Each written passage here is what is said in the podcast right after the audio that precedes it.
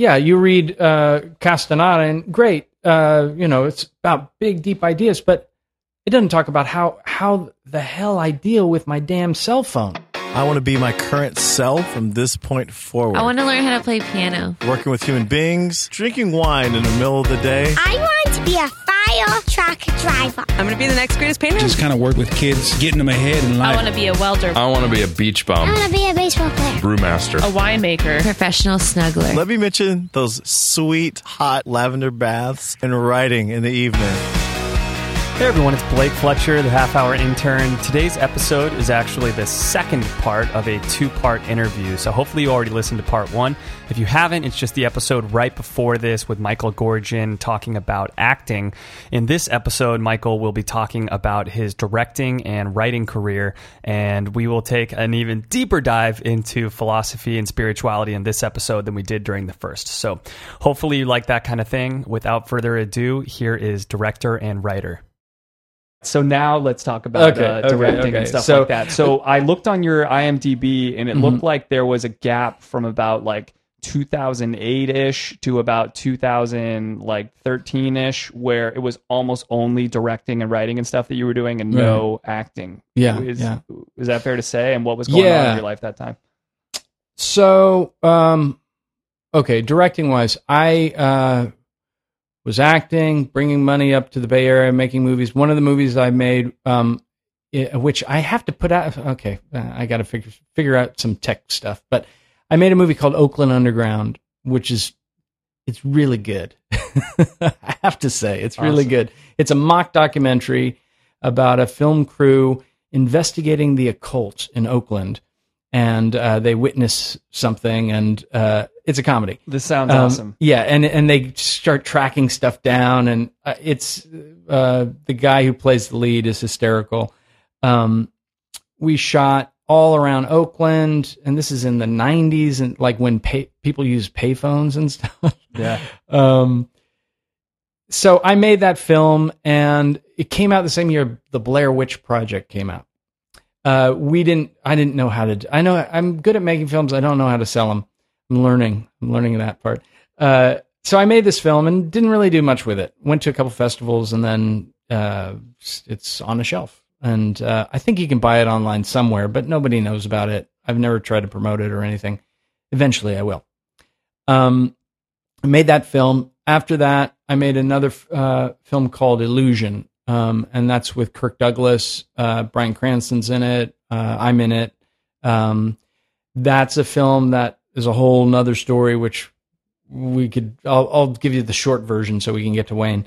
Uh, I found a story that I figured out how to make a movie in parts. Um, uh, because I wanted to make something big that with at least a, a name in it so I could sell it. Uh, so I found a story, and basically the gist of the story is it's about a father who has had had an illegitimate son that he never knows, and the father's on his deathbed, and he wants to know whatever happened to this kid he never knew. And in the, it's based on a play, a French play by Pierre Cor- Corneille called uh, L'Illusion Comique. And uh, in the play, he's an angel comes and says, "I'm going to show you visions of your son's life," and he shows him three visions of the son's life. I took the story and basically, as structurally, did something different with it for the film, but I shot the visions of the son's life in pieces.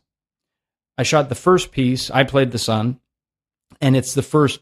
You know, he's a teenager, and in the movie, Kirk Douglas plays a film director, and he's on his deathbed and an angel comes to him and says, I want to show you your son's life. And they go to a movie theater and he explains the idea of the Akashic records that everyone's, there's a record of everything. And he hmm. says they're just like film reels. And they put, they pull a few film reels of his son's life to show him who his son was.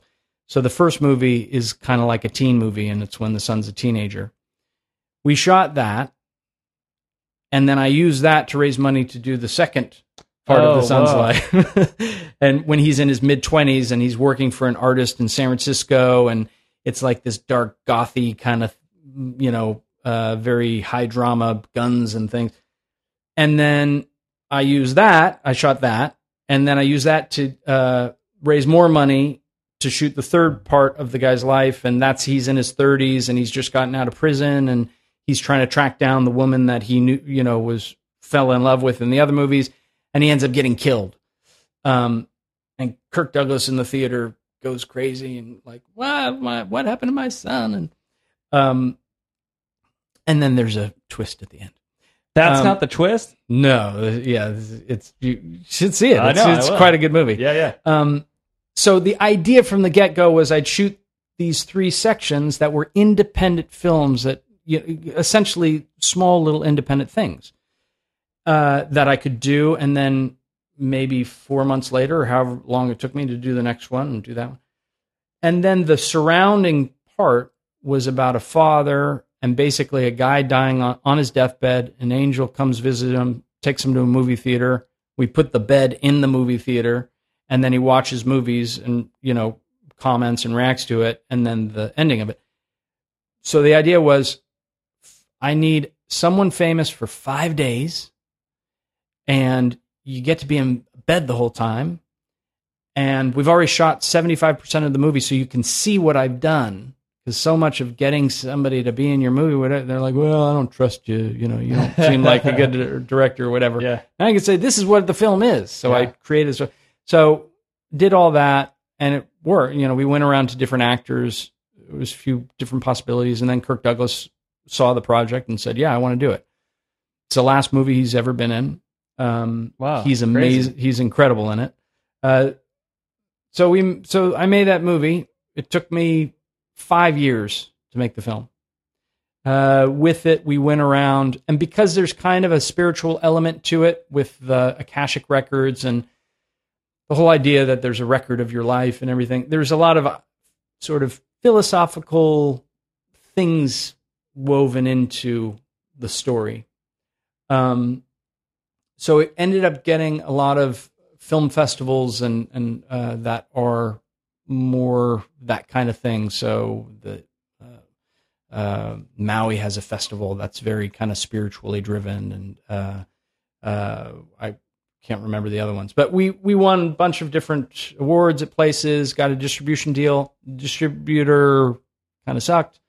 Uh, was in theaters for a while, and then that was it. Um, it was a great experience. It's a great movie. You should go see it.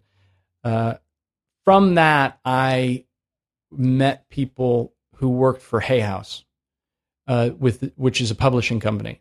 Yeah. And um, after five years of making that movie and not acting too much, I was broke for one and needed a job. And so uh, they asked if I wanted to do a documentary about Louise Hay, who's um, Louise Hay is This is uh, incredible. So I- yeah, this was like one of the main, uh, like basically the main question out of the whole interview was how Did I like, end up- who who How did I- who first? Like Right. in the Hay House situation, did you chase them down or they chase you No. down? But because this other film was at these kind of philosophical conventions, that's Mhm. how you. Uh, festivals. Yeah, there's a guy named Stephen Simon who's a producer. He produced What Dreams May Come and Somewhere in Time. He had started a thing called the Spiritual Cinema Circle, and it was movies that have spiritual or philosophical things in them. Um, he became a big advocate for my film, and his partner uh, was the one who approached me and said, "Hey, um, there's this publishing company, Hay House, and I want to make a documentary about Louise Hay. Nothing's been done about her." I said, "Sure, why not? I need a that's job." awesome, man. So I, I actually had no idea who she was. I didn't know who Wayne Dyer was. Um, I knew a lot of similar teachers and and uh, authors like them, but I didn't I didn't know um, either of them. So Louise Hayes started the company. She wrote a book called "You Can Heal Your Life," which back in the uh, '80s, um, she was one of the first people to really embrace uh, the gay community when AIDS started. Um, she, uh, her books. I mean, if you look in the Guinness Book of World Records for number of copies sold, she's like up there with the Bible and stuff. Like it's like millions and millions and millions of copies of this book. Yeah. Um, So her her publishing company Hay House is the one that Wayne Dyer is on, and pretty Yes. much I'm sure like most of the heavy hitters in the like philosophical spiritual community are on Hay House. Yeah, yeah, a lot of them. Um, more more in the uh, spiritual self help. Is Right. Hay House is more self help, whereas other places would be more philosophy. There's, I mean, everything crosses over. Right, right, right. Um, so yeah, sorry. I Yeah. I the only re- yeah, I uh for anyone listening that has not um read or listened to or whatever Wayne Dyer who, who's somebody we'll, we'll talk a bit about. I when a lot of times when you t- say self-help and stuff, it's like it just it like of really brings the wrong connotation in people's Right, heads. You right, know? right. Like they picture like, so what you're gonna do is you're gonna wake up at six o'clock and we want you to eat a great breakfast. You're gonna be feeling good, headed into work. right, or worse is the. Uh, I love myself. I admire myself, and gosh darn it, I'm a good. Yeah, per-" you know that's totally, totally. So yeah, I mean, uh, Louise and you can heal your life. Um, I made a documentary about it, so in doing so, I learned a lot about her and what she's done. And um, uh, there's not a lot of people like her. I mean, really incredible. Um, so it a lot of what you can heal your life about is the correlation between our thoughts and our physical health. Mm. Um, and there's other authors and people that have talked about this, but she's kind of the she's the grandmother of that Totally. whole movement. So ahead of her time. Yeah, yeah, um, and has helped a lot of people. Um, so I made that documentary, and in it, uh, it was a documentary. I I'm not a documentary maker. I'm more of a creative guy, and so I said, yeah, I'll do it. But can I like weave a little bit of narratives that like do something a little? So we have in that movie, it's got a sort of part of it that's we could the journey woman. There's a a woman and we're hearing her thoughts and she lives in San Francisco and she's going commuting to work and and we hear there and then she sees a, a door I, we shot down on um in the financial district and I can't on Bush and something and there's an alleyway and she looks down the alleyway and there's this doorway there and she she and it's like a new and so she walks through it and that takes us on the journey of the entire documentary of learning about this whole sort of Louise's point of view of things and Hmm. And the evolution of her thoughts about herself, basically. That's cool. Um, so Wayne was one of the people in her film in the documentary. So there's a bunch of different authors from Hay House that were in it, and so I met Wayne doing that and interviewed him, and it was you know it was fun. He was a great guy. Uh, we got along. He did. Uh, there's some on the uh, you can heal your life. There's like a, a, a deluxe version of the DVD with outtakes and stuff. You see, he does some weird test on me, and we have some uh, fun goofing around. The one where it it was like pushing your arm Yeah, down yeah, yeah, yeah, about yeah. different stuff. Yeah, That's yeah, so yeah. funny. I'll have to try to find that. Yeah, I think it might be on YouTube or something. Um, so, anyways, we uh, we made that film, and then uh, it was very successful. Did well for Hay House. First time I actually made something that made money, uh, which is great. Uh, so then the the uh, CEO at Hay House came to me and said, "Would you like to make another film um, around Wayne?" And I was like, "Well, okay. Um, I'm not so into documentaries. Can I? Is there? Could I do something a little more creative?" And he said, "Well, to pitch your idea, you know, what's your idea?" So I thought about it and thought about it and thought about it, and actually ended up. Um, the idea came from Oakland Underground about doing having a film crew. So in Oakland Underground, the main characters are the film crew. It's uh, it's the um, investigative journalist, and then the cameraman, who's his brother, uh, the sound guy who does boom, uh, Ron, who's my friend Ron. Uh, they're all the main, and then uh, this gal Olga, who's like an, a PA assistant. They're the main characters of the movie, and you see them trotting along, trying to figure out this and that. And a lot of what they're doing is interacting with real people in that film. So I was like, well, Wayne's a real guy. What could I create a story? What if I base a story on a film crew interviewing him? So that was the general idea to start with was we'd make a movie where it Wayne was himself and I went out to Maui. Wayne lived uh, in Maui, and I went out there and did an interview with him just as research, just about like what ideas he wanted to express in um, in the film. What does he want to put forward? What are, you know? What's the subject matter? And I took that and then this idea of a film crew, and I said, okay, well, one, what's good about the film crew is I have a counter. A lot of the problems that I had seen with movies like uh, The Secret and uh, things like that, uh, that are trying to push ideas, I feel like I'm being sold something, and there's no counter. There's no there's nobody pushing against it. And so I thought, you know, Wayne, hopefully he'll be up for it. But what if I had a film crew and like the director of the film crew doesn't believe a single word he says? Dude. like, I don't believe it. You literally keep on bringing up all the things that are like the next questions on my list. I just wanted to, say, which I guess wasn't a question. I just wanted to tell you like how great that character is. Yeah. I um I was just telling my wife about it last night that um that that character in the movie he asks such great questions and he's skeptical in just the right way of Wayne. And like the questions that you, uh, that whoever it was came up with for him to ask are so great. Uh-huh. Um, and it's so awesome that that's included in the movie and then Wayne's responses to those questions because I feel like a lot of movies would go, if they were going to have someone like that, would just go in the direction of like the uh, grumpy, disgruntled director just being like, I think your ideas are stupid. And Oh, then right, him right, being yeah. like, oh, okay, well, I think they're pretty good. And, you know, like not never any like a really Deep. um, deep question Right. or uh, uh, something that is difficult or insightful. Like, I think for me, one of the more memorable things that he asked Wayne is when Wayne is talking about uh, letting go Mhm. and you know living. Obvi- that's the whole point of the shift is living from meaning as opposed to living from ambition. Right. And Wayne talks about when he was younger and he was first started writing that he was really ambitious and he would always look at where he was at on the bestseller list and stuff like that. And that now he just writes from his heart and the bestseller list like isn't even a thought for him.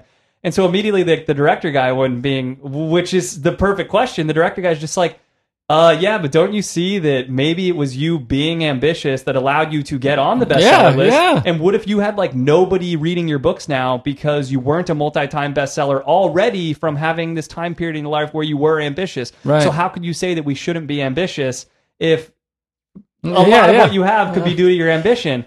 And like when he asked that, I'm just like, hell yes, dude. Thank you for asking that because those are like those are the types of things. What did that Wayne when- say? I, I haven't seen the film for a while. What so it? I Yeah. he unfortunately he doesn't give like the best answer to it. Okay, what but did- um, in, in terms of like he doesn't you know quite directly answer it. But Right. basically, what he says is that you don't have to sacrifice ambition to get meaning. right. um, right. Yeah. Okay. Like his point was, I didn't have to be caring about the bestseller list and doing all these things in order to be really be following my heart. And if you're really living from this place of meaning and following your heart, you're just naturally going to have this fuel in that direction. You don't have to be worried about how you're coming off to everybody else and whatever. right.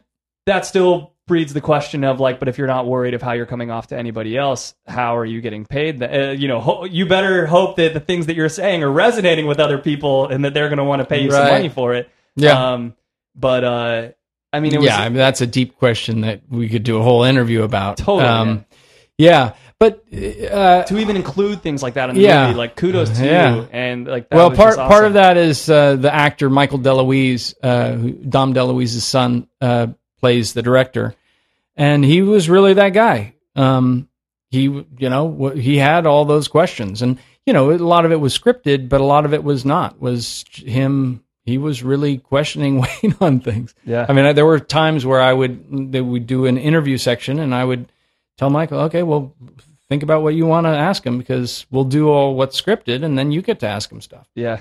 So it's so cool like the the acting in that movie of the film crew is some of the best quote unquote acting I've ever seen in my entire life but I imagine it's because a lot of it is not acting. Like these people really are to a certain extent in awe to be around Wayne. And, like the things that Wayne says are so simple and and yet so impactful Right. that like when you're sitting around the fire and he's saying them even though you have like a film crew around you filming you Yeah. you're still just like nodding your head like Uh-huh. damn this guy knows what he's talking about you know and you could see this like genuine uh look of like this guy's so cool like when the people are around him yeah, yeah. Well, uh, you know, so the film crew, uh, Ron, Gar- the sound guy, is the same sound guy from Oakland Underground, oh awesome uh, and he's not even a sound guy; he's an actor.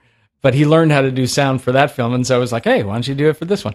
So, uh, and then the other, yeah, all, all of those, uh, I think, I think everybody in that film, it, it's tough when you're in the middle of making something like that. You're in the, mi- I think this happens in life with everybody.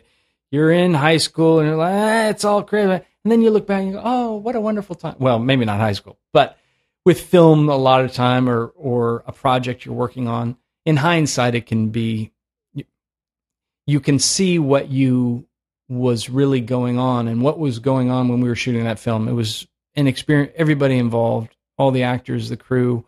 It was a real special event. Um, and part of the, so we shot it in um, a place called Asilomar, which is in uh, Monterey, Monterey Bay. Um, Nailed it. My wife, when uh, when I was, she walked in the room when I was watching it, she's like, "Where is this? Is this like in Hawaii where Wayne lives?" I was like, "I think this is in Monterey." Yeah. But that's not that difficult of a thing to nail. I mean, Yeah, Monterey yeah, has Asilomar- a pretty specific yeah. look to it. Yeah. So Asilomar is uh, uh, was built by uh, Julia Morgan, as a famous architect. Um, essentially, we you you had asked before, actually before the interview about the writer. So I come up with the concept, and actually, I wrote a different version of the script um, that wasn't quite working, and then uh, like me and you meeting um, Kristen Lazarian. I'm Armenian. She's Armenian. Uh, I had done a play reading for her. She's a playwright. I did a play reading for her maybe a few years before we shot uh, the shift, and happened to run into her at an event in L.A., an Armenian event, uh, right when I wasn't so happy with the script I had, and was like, ah, I got to do something. And I ran into her and I was like, hey, and she said something about, I think I said something and I mentioned Wayne Dutton. She was like, "Oh my god, yeah, been reading his book right now." Total Hay House fanatic, loves all of their authors. And I was like, "Hey, um, would you be interested in working on this?" And so it happened kind of magically, Wayne Dyerishly. Yeah, totally. uh, she got involved and she whipped, you know, that that script. We collaborate, you know, I with pretty much everything. I'll kind of work with the person and develop it together. And so we developed the story. Um, some of it had to do with actors that I had. So Portia de Rossi's in it. Um, so I wanted to create a storyline that would work for her. And, um, but yeah, it happened very fast. We, she wrote it and we were shooting within the next few months. Um, and yeah, it was a special time. We picked, I, I basically said, I knew the idea of the story, just need a good location. Asilomar, I don't know where that came from, but, uh, yeah, it was, it was a great experience. And Wayne, Wayne had never acted before, and uh, I think he, I feel like he talked about, maybe he wrote about it in his last, he, the last book he wrote. Um, he has a chapter about shooting um, this film, and uh, actually, maybe he doesn't talk about this. So, I did with him. uh, It's a technique that I learned from somebody else. With as a director, when you're working with people that aren't actors, a good way to to get into it especially when you do i do a lot of improv stuff so i did a thing with him where i said all right wayne i'm going to give you one acting class and that's it and then you're to from there you're to be great so we just did a thing where i went to where he was staying uh, it, in uh, monterey uh, went to his hotel and we did a thing where i said okay well you're you used to do psychology well you're dr dyer i'm michael goorjian i'm coming to you for you know a thing we'll just do at the door. I'll come to the door, knock on the door, and I'll you'll say, "Hey, Michael, it's good to see you." And I say, "Yeah," right, and, and invite me in. We did that. Great, did it. Fine. Did it again. I said, "Okay." And then once you invite me in, ask me if I want tea, and I'll say, "No, I'm fine. I don't want any tea." Uh, and then we'll sit down on the couch and you know face each other. Great, did that, and I kept adding little bits, little bits, further along, further along, and then we had like a good five minute scene where with dialogue and i said okay great and i pulled out a piece of paper and i said read this and it was exactly what we had just done with dialogue if i had handed that to him and said okay let's let's practice this scene it would have sounded horrible Yeah. sounded awful but by allowing his own voice and him not to ever look at a page and go okay i have to say a line but create each line himself i mean to the point where it was almost exact word for word what was on the page. Wow. So it's just a technique of getting there, but it allowed, especially for something like that, Wayne to be himself, really be himself, and be comfortable with being himself Yeah. in it. And so, Which is so important for someone like that in a film like that. Yeah, The- yeah. The whole point is for them to express their ideas in a natural and convincing way, you know? right. And I surrounded him with a lot of good actors that helped, you know, kind of could go with wherever he was going, kind of stuff too. Yeah. Yeah. Totally, man. Uh, just really quickly, just to clear up a point that you made. Yeah. We, how you said, similarly to the way that we met. He, uh, Michael, did not mean that we met at like an Ar- Armenian convention of something. We it was th- through like a Wayne Dyer connection, a, a- shared love of Wayne Dyer that we ended up meeting. Yeah. I'm not Armenian. I wish I was Armenian. That'd be cool. Then Yeah. I can meet cool We- people at Armenian conventions. But Yeah. um, uh, so after that, you you've now written another movie and directed a movie about Wayne Dyer's life. Is that again something that was just brought to you, or Okay, so you yeah, you mean you like mean uh, My Greatest um, Teacher? My greatest teacher. Okay, so after I made the shift, then Hay House uh, asked if I wanted to do something else, and we came up with this project called Tales of Everyday Magic, and um, it's a sh- series of it's an anthology. Um, the way that um, you know, where each episode they're hour long episodes.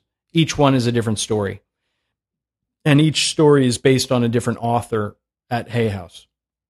So we did one with Louise Hay, one with Wayne, one with a guy named Gregg Braden, uh, and then the fourth one is not based on any authors. It's a it's kind of a special little piece. Uh, so this was a project I developed with Hay House, and we did, and and it's been very successful in Hay House, uh, but it hasn't really been released publicly. They need to put it on Netflix. Just put it on Netflix Yeah, so people yeah. see them. They're great little movies. Um, and the one with Wayne that we did there, and those are all fiction. There's no uh, uh, teacher in it or author in it. They're the one with Louise is a fictional story written by a guy based on the ideas of Louise Hay. Wayne's is the story. He has a story that he often told when he was lecturing about his relationship with his father. He had never known his father and uh, went to try to track him down. So we that's a fictionalized story based on Wayne's story about trying to find his father. Uh, then the other one with Gregg Braden is a kind of sciency thing. Uh, so they're individual little movies, and one of them is the one with uh, my greatest teachers is uh, about Wayne.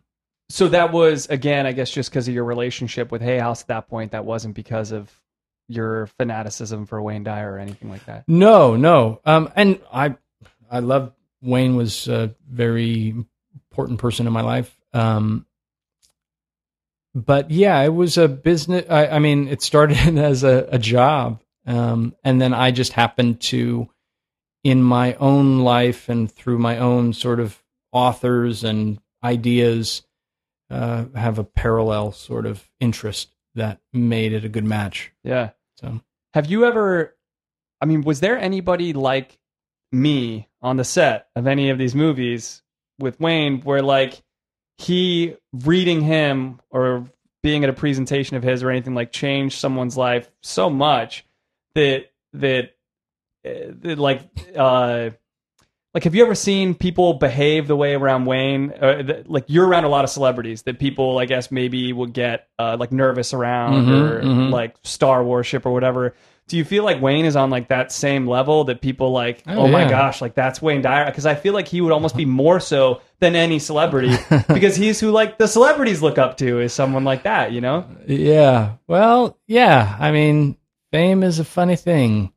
Uh, yeah, and it and it doesn't. Uh, yeah, I mean, obviously, when we were at Asilomar, you know, there they happened to have a conference going on there that was had to do with some kind of like healing uh, something or other, and Wayne showed up. Just we had already been shooting, and he happened. You know, it was his time to start shooting, and he showed up, and they were having this big uh, uh, meeting with like a I don't know a thousand people, and they were talking, and Wayne just walked in. And everyone was like, "Oh my god, it's Wayne Dyer!" yeah yeah, uh, I you know people that who cancer survivor came up to him and uh, when we were shooting at one point and and like I I go oh my god I wouldn't be able to handle that kind of stuff but Yeah. he was so graceful So, Such what a- is it like getting to know someone like that? To your point about me- like the the struggle that you had in your twenties and wanting to do something more meaningful or whatever, hmm you're used to being around people, or maybe even yourself, getting recognition. But getting recognition because it's like I saw you in this thing, I Right.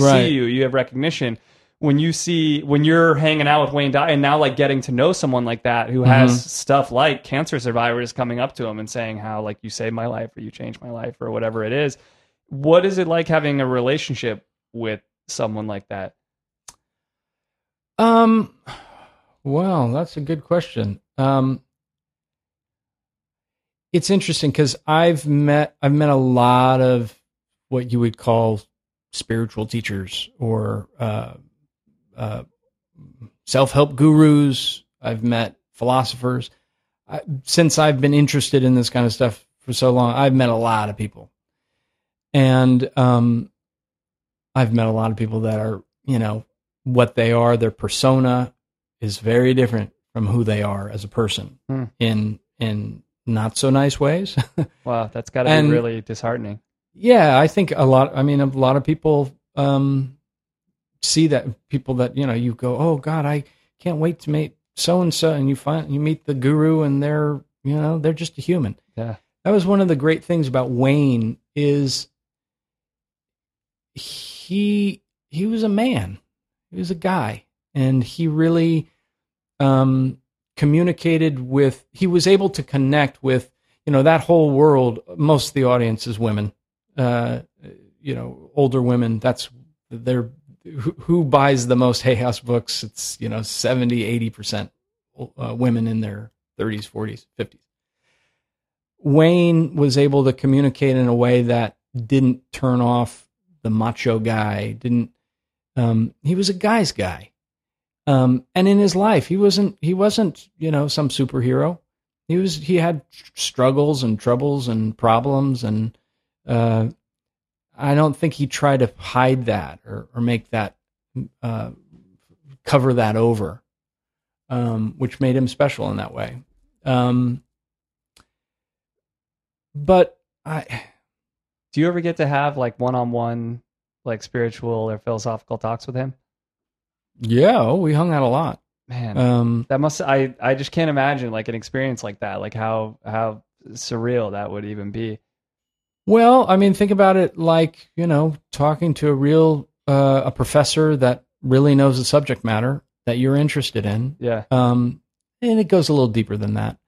Th- That's one of the things that in our age of technology, and it's so easy to go online and watch a YouTube video of some person or and that's it, it's inspiring you can be very inspiring if you're seeking meaning you can find a lot of stuff now that when i was younger you'd have to go to the secret bookstore that was around the corner and know the code and find the um everything is so much more accessible and yet there is something that can't that transmits between people in person that doesn't uh, you- on a video or a audio thing.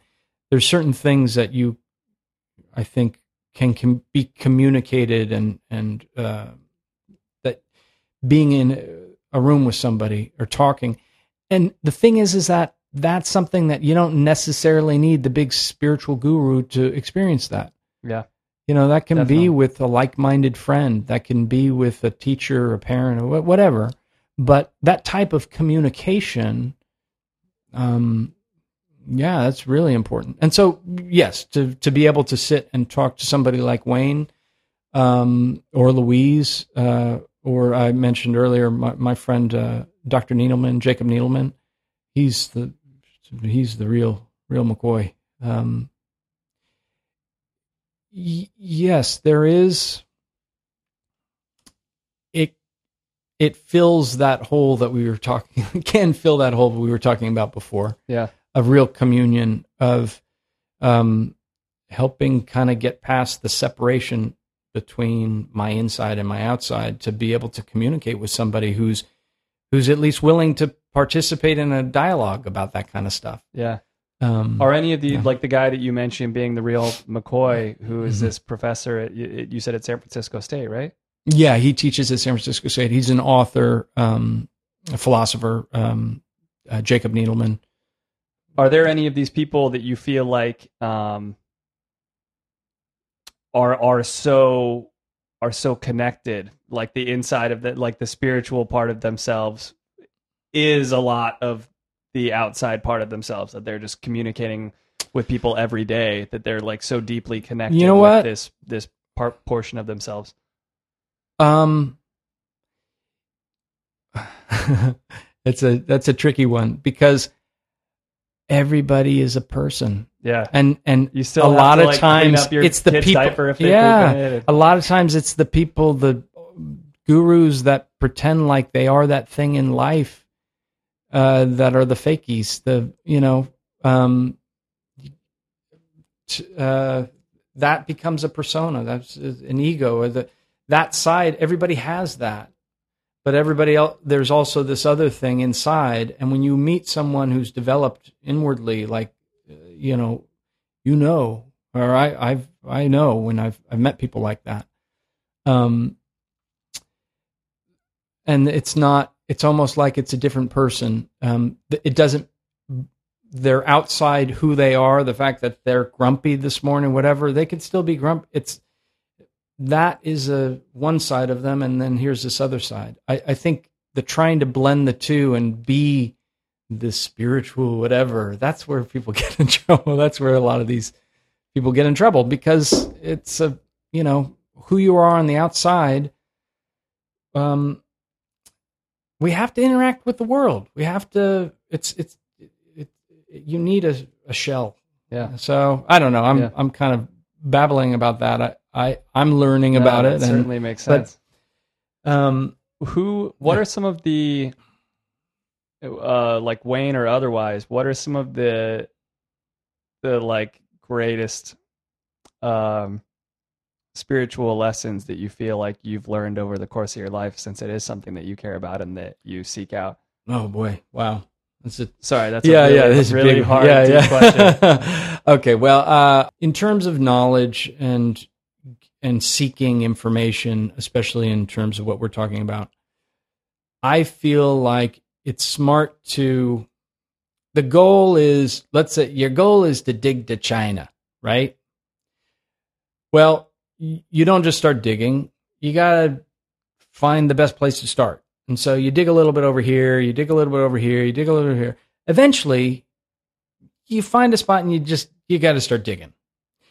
And in terms of teachings and spiritual stuff and religion and and all this, there's so many paths out there. There's so many, you know, there's Buddhism, there's this, there's there's all these things.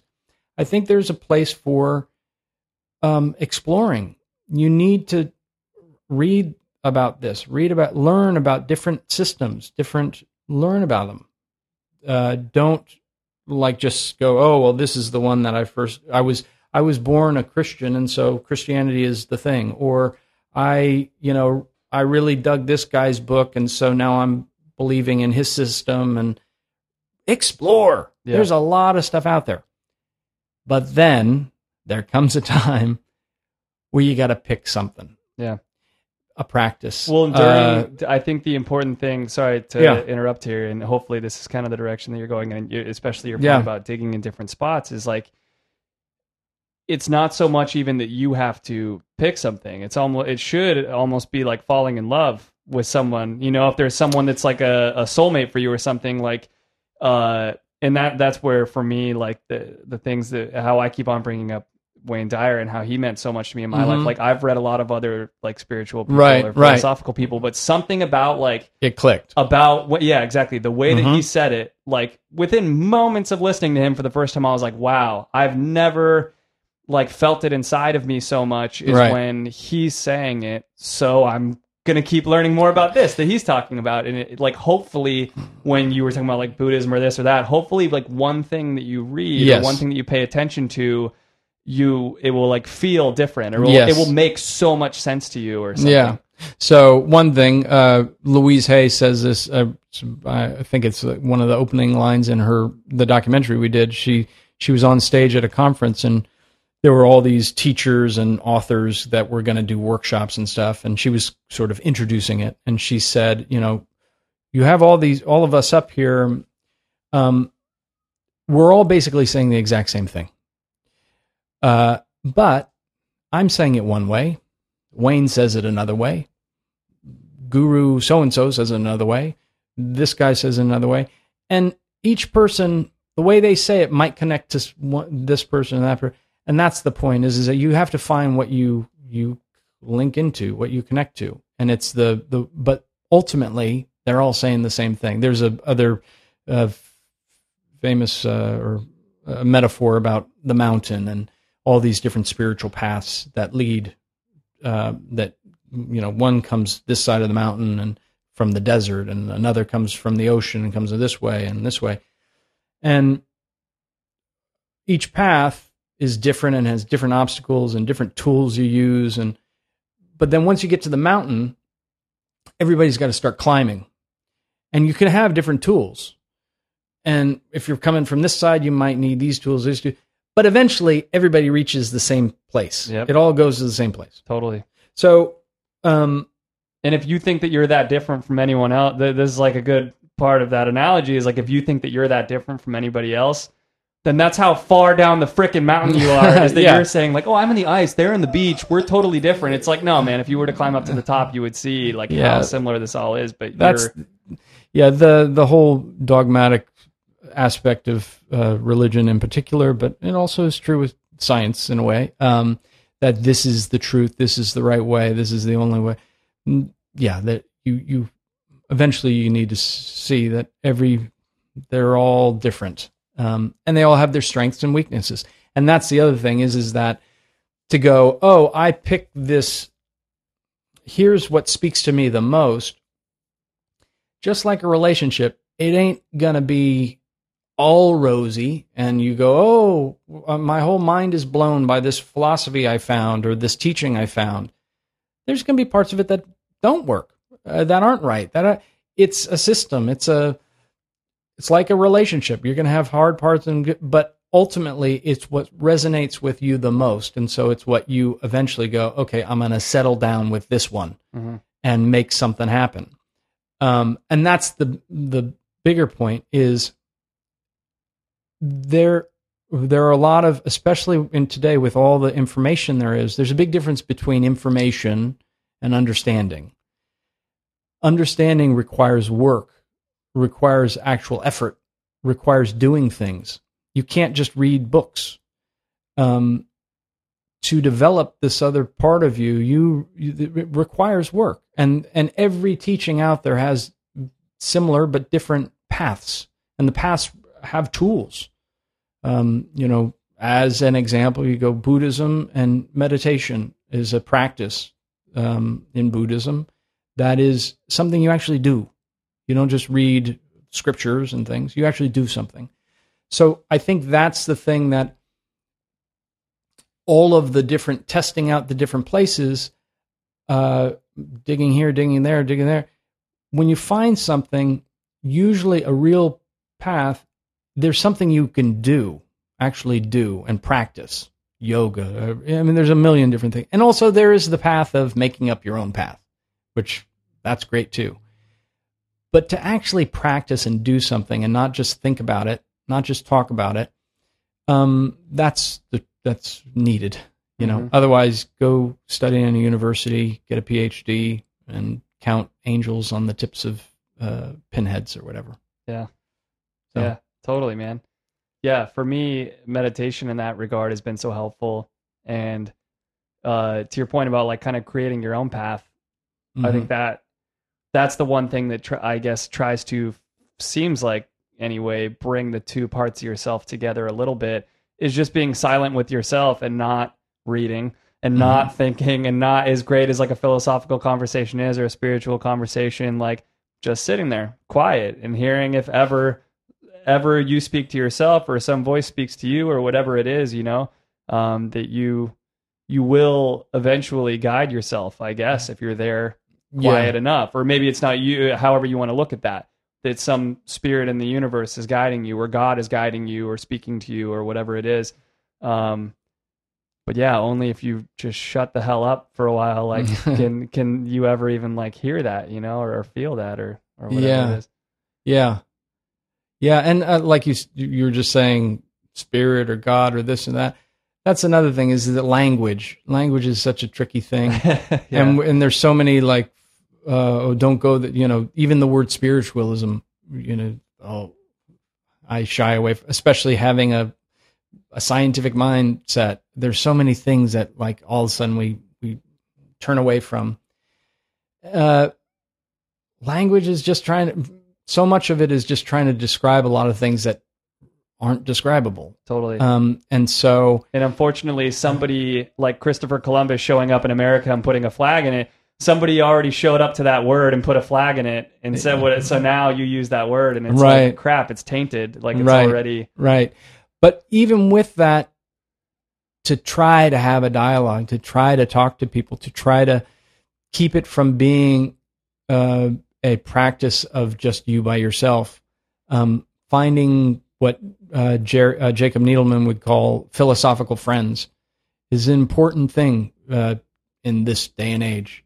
People where you can actually it keeps it from just being a thing in your head, a thing that you think about, the thing that you go, oh well, God, I you know, in my busy life where I'm running to work and I'm doing this and that, I need to spend some time meditating, and, or I need to spend some time. I need to do that, read that book about that, you know, spiritual thing, or I need to do some yoga or whatever, whatever it is.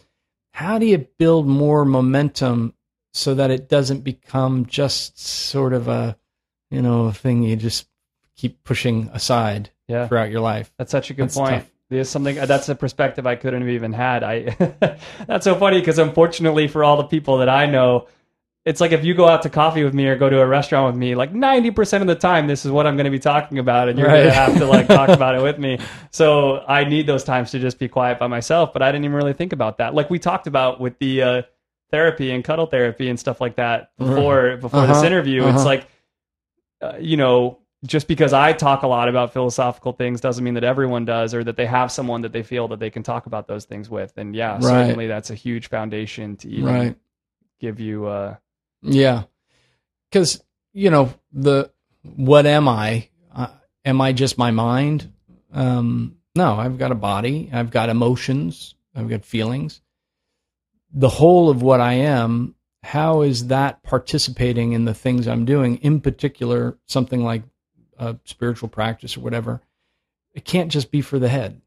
Um, so what you're saying about the cuddle therapy or whatever, well, that's that's directly related to something that's not the head; it's the body that needs something that, and uh, it's all important. You know, all of it together is is uh, important. And in this idea of like, here's my outer self, the idea of myself, all of the, you know, my uh, name and all the things I've done in life, and the you know the all the questions you have of like, the, what have I done? This, this, this, this, this, this, and what I'm planning on doing. These things. There's that Michael, and then there's this other Michael that I don't know so well. That's that's just really just here. It doesn't have any idea of any of that. He's just here. He's just living right now. That me um, is to get in touch with that requires something that isn't just my head because my head is filled up with all these things. It's so packed with all that information. And so how do you get past that? How do you how do you push past that and get to this other side of yourself? And that's where you know reading about things is good. It's information, but you need to find other pathways. Um, so hey, cuddle therapy. yeah, just cuddle with somebody. yeah. Man, that's beautiful. I love the way you put that. You can be the uh, well. I've, I I was literally just about to say you can be the uh, you can be the new Hay House guy after this, and I, let's talk about that just a tiny bit because Oh, uh, okay. I if you do want to come back, you could be like the first repeat guest, and we could talk about the uh, being an author and what that's all like because I feel like that should have kind of its own thing. Sure. Um, But uh, yeah, tell us a little bit about the book that you're going to be coming out with.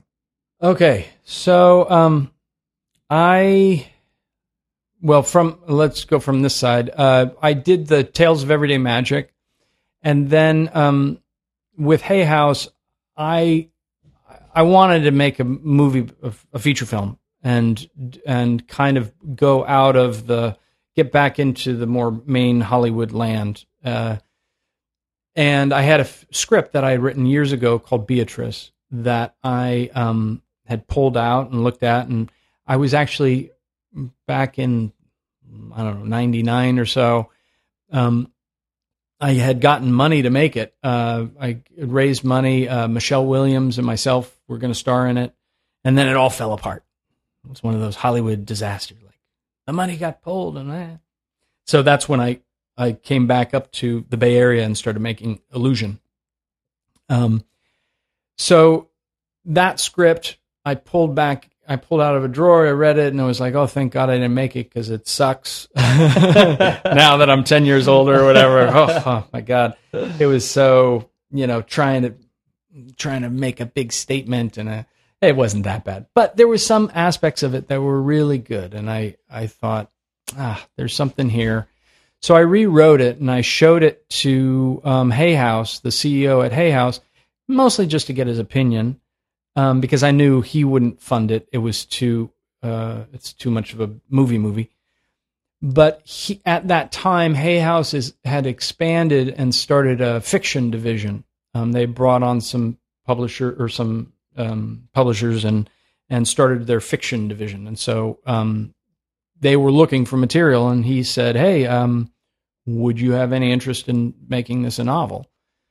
And at the time, I thought, uh, "No, I want to make the movie. I don't want to make a book. Well, maybe."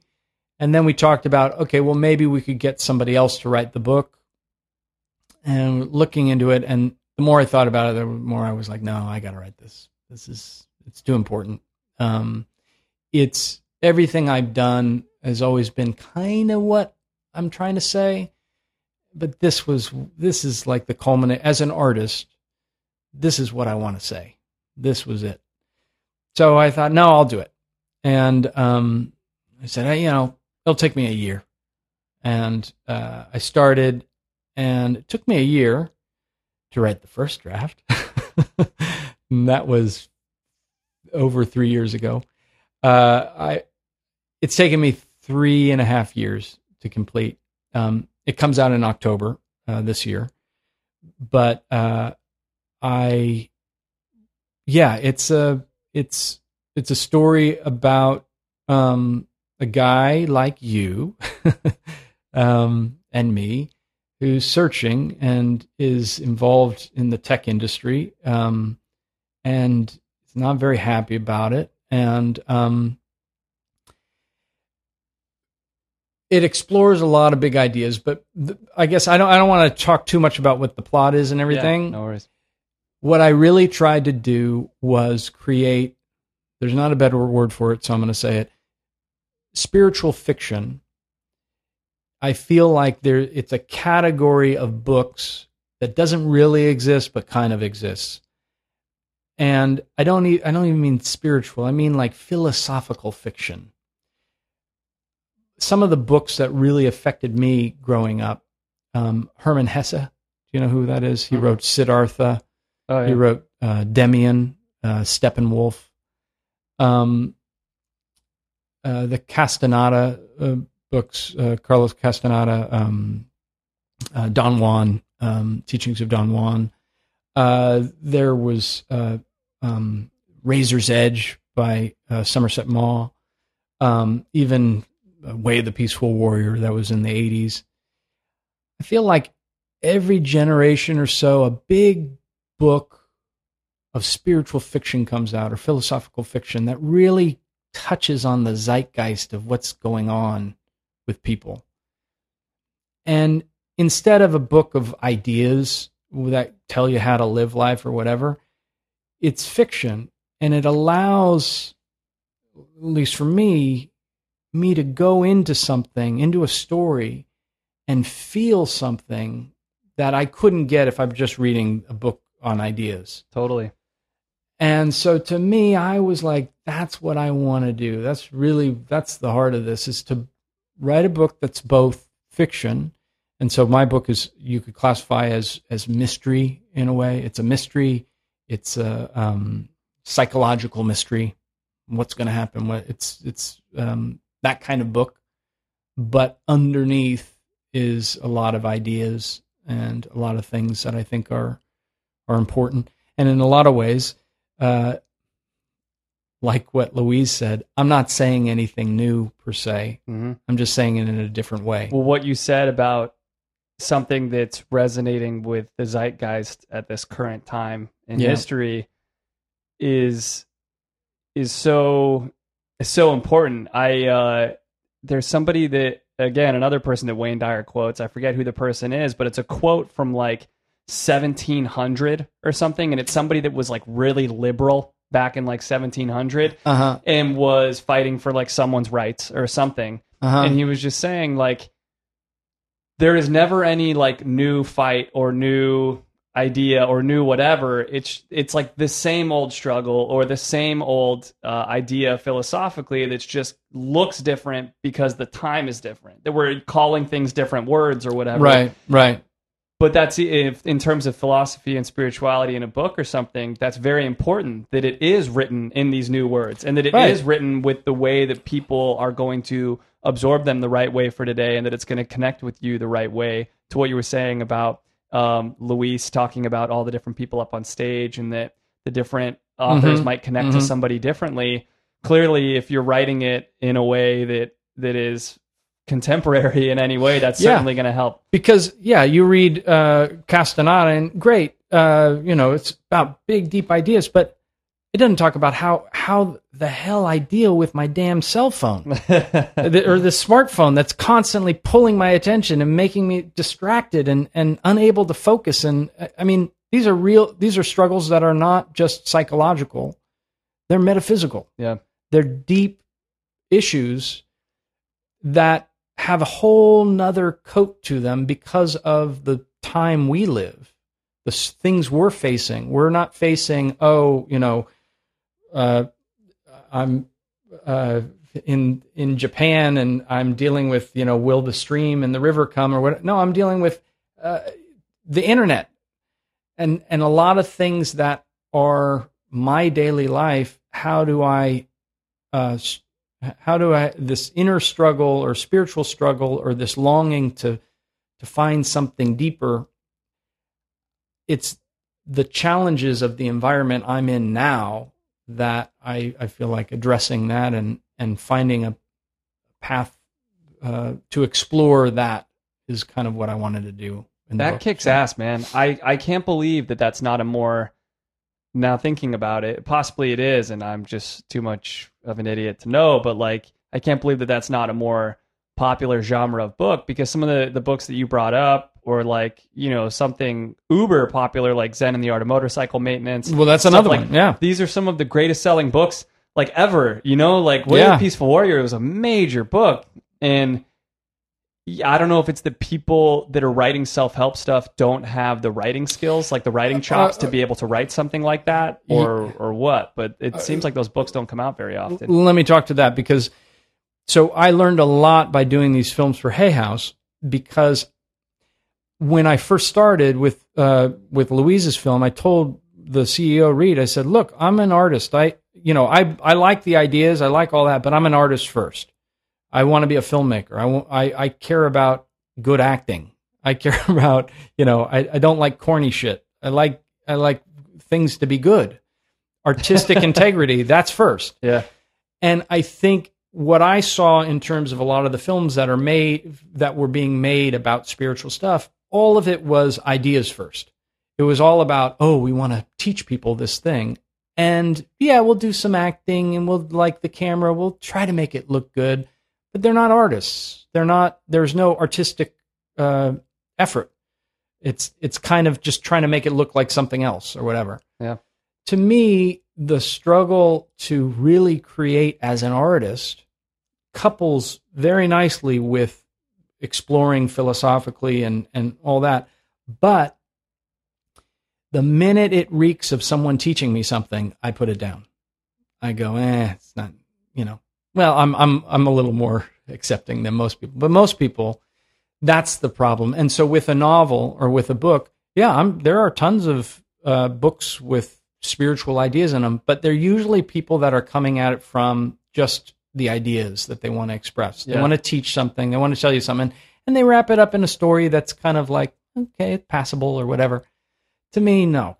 Dude, I- I, it's funny. I wish I'd have talked to you before watching the shift. Then, granted, I had to watch the shift before talking to you, but like, I I was very like skeptical heading into watching the shift before hearing you say any of that and knowing you and everything, and because I've seen other movies of the the like self help genre or Right. whatever, and so I'm ready for like, okay, this acting is going to be terrible. The directing is going to be terrible. The uh, writing is going to be basically terrible, but it's going to get a good point across. And the whole time, the the problem with something like that for me is not that it seems disingenuous or anything like that. It's more that you're just you're taken out of the moment. Like you're you're living in two sides of your head while you're watching the movie. You're like, this is a good idea. Wow, that acting was really dumb. Oh, this is a good idea. Right. Wow, no one would ever say that in real life. Right. And likewise, I guess with a Right. book, like if you're reading something that was just really poorly written, even if the ideas are really good, there's just this other part of your brain that's like battling you the whole time that Right, you're getting the good idea.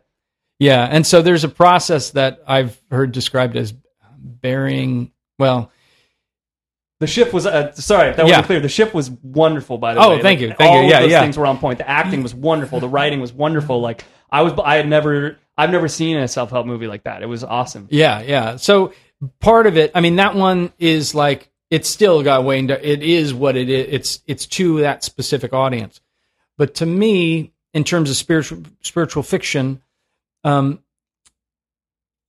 it's the more you bury the ideas inside story, inside art, impressions, you know, visually what you're doing, that kind of stuff. The more it's buried, one, the more it is uh, accepted more widely because whether you're uh, interested in these ideas or not, you're you're still able to take them in because you're not going.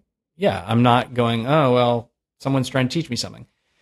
But then also, it's it's also allows it to go past the head, which is what we were talking about before. To really have an impression upon someone, you you know, if they're reading the thing or watching it and going, okay, well, I would, you know, this movie is great, and the ideas are making me go, oh, well, I'm going to change this in my life, and I'm going to do this in my life, and I'm going to. You could do that afterwards. If you're watching it and you're caught up into it, now there's a possibility of reaching a deeper, deeper part of that person Mm-hmm. and really affecting them. And that's why I think some of these books, Zen of the Art of Motorcycle Maintenance is a great example. They su- struck such a gr- huge curve or uh, a nerve in society. Uh, Jonathan Livingston Seagull uh, is another one because they it's just it got past. It's what myth Yeah. is all about. The That's deep, what the deep you that's inside of you gets to decide how this is all relating to you, rather than the person writing it almost deciding more or less how it's going to relate part to you. yes partially but also if you look at it as what's trying to be communicated in a way is something bigger than just the idea just what we talked about with words Yeah, great. the point. words you know suddenly uh, this word just means it, it you know a tree isn't a tree anymore it's a word but you look at this big thing it's something totally different now how do you do that for somebody in art is you have to get past their head you have to get them to stop living on this part of them and get to that inner part Yeah, so that's what i think can be done with good art and good story you're Um, almost like lulling their intellect into a sense of Absolutely. calm, which then allows the a other part deeper of it. yeah to so i mean it. and i think this is what people have very deep spiritual experiences with art with you know there are movies i've seen movies where i walked out and i'm like you know uh indiana jones. I was as a kid it it touched me incredibly deep. Yeah, uh being there is one of my favorite movies. I don't know if you know it. You know the film being there? Oh no, um, it's about you know it's about a guy who's kind of uh, Peter Sellers plays. He's not too intelligent. He's been working for a rich guy in New York his whole life, and the rich guy dies, and he's kicked out of the house. And uh, by the end of the movie, he is be- becoming president of the United States. And it's a beautiful allegorical tale that takes you through, and it's incredible. That sounds it- awesome. uh, but it is about something incredibly deep. And yet, if it if somebody took what that's about and tried to wrote, write it in a book and tell you what it is, it would be like, okay, yeah. But if you see the movie, you'll feel it. Yeah. you'll feel it. Yeah. And uh, that's what I'm, um, you have to have more faith that like there's so much of the time that we we like lack a faith in people you know like oh but will they get the idea if we don't just like tell them what idea is it's right. like no don't worry about it like well, where you have, you know where it's e- easier to do it is music. And uh, a friend of mine, uh, I'm quoting my friend and saying this. Uh, in a weird way, music has become the religion of the current generation. Um, I, the spirit, the communion I have with what's on my iPod or whatever, and those songs, and what when I'm listening to that music and what it does it's it's by you know what it why do i love this music so much whatever it is? It's because it's the only thing i've got really. I mean other forms of art do it as well but music in a lot of ways has become a bit of has replaced religion. Hmm it's been the closest thing to religion for a lot of people um, because it does that. It does this. It goes past all my my identity and head and all that stuff. Yeah. So it's to a part of you that's just feeling. Yeah. So hopefully I, I will in book form be able to do that. yeah. Um, but yeah, I would love it. I'll I'll give you the book to read, and uh, if you uh, don't think it sucks, yeah. then uh, we'll do another interview. Uh, that would be almost impossible but uh i'm a slow reader so how many pages is it? Uh, three hundred. Uh, we're just two uh, two ninety. oh awesome man Yeah, yeah, i can handle that yeah, you I can handle totally that. handle that Yeah, yeah. Well, I'm, I'm, I, you know, just to speak frankly, I, I'm also curious. I, to, I want it to relate to people of your generation as well. I'm not that much older than you, but, um, uh, I think, I, yeah, I want to know what I, I want. I want to try to connect to what's going on right now. Yeah. because I think there's a lot of um, people are hungry Mm. for something. definitely So Yeah, man. So, um, a lot of these questions that I have, like at the end of my list here, I feel like What's my favorite color? talked- yeah. uh, like, what's the most rewarding part of your career and stuff like that. But I, I feel like I imagine clearly the book because it's your like opus. Uh, right now, yeah, but um, uh, yeah, I would say that's. I wouldn't most rewarding part.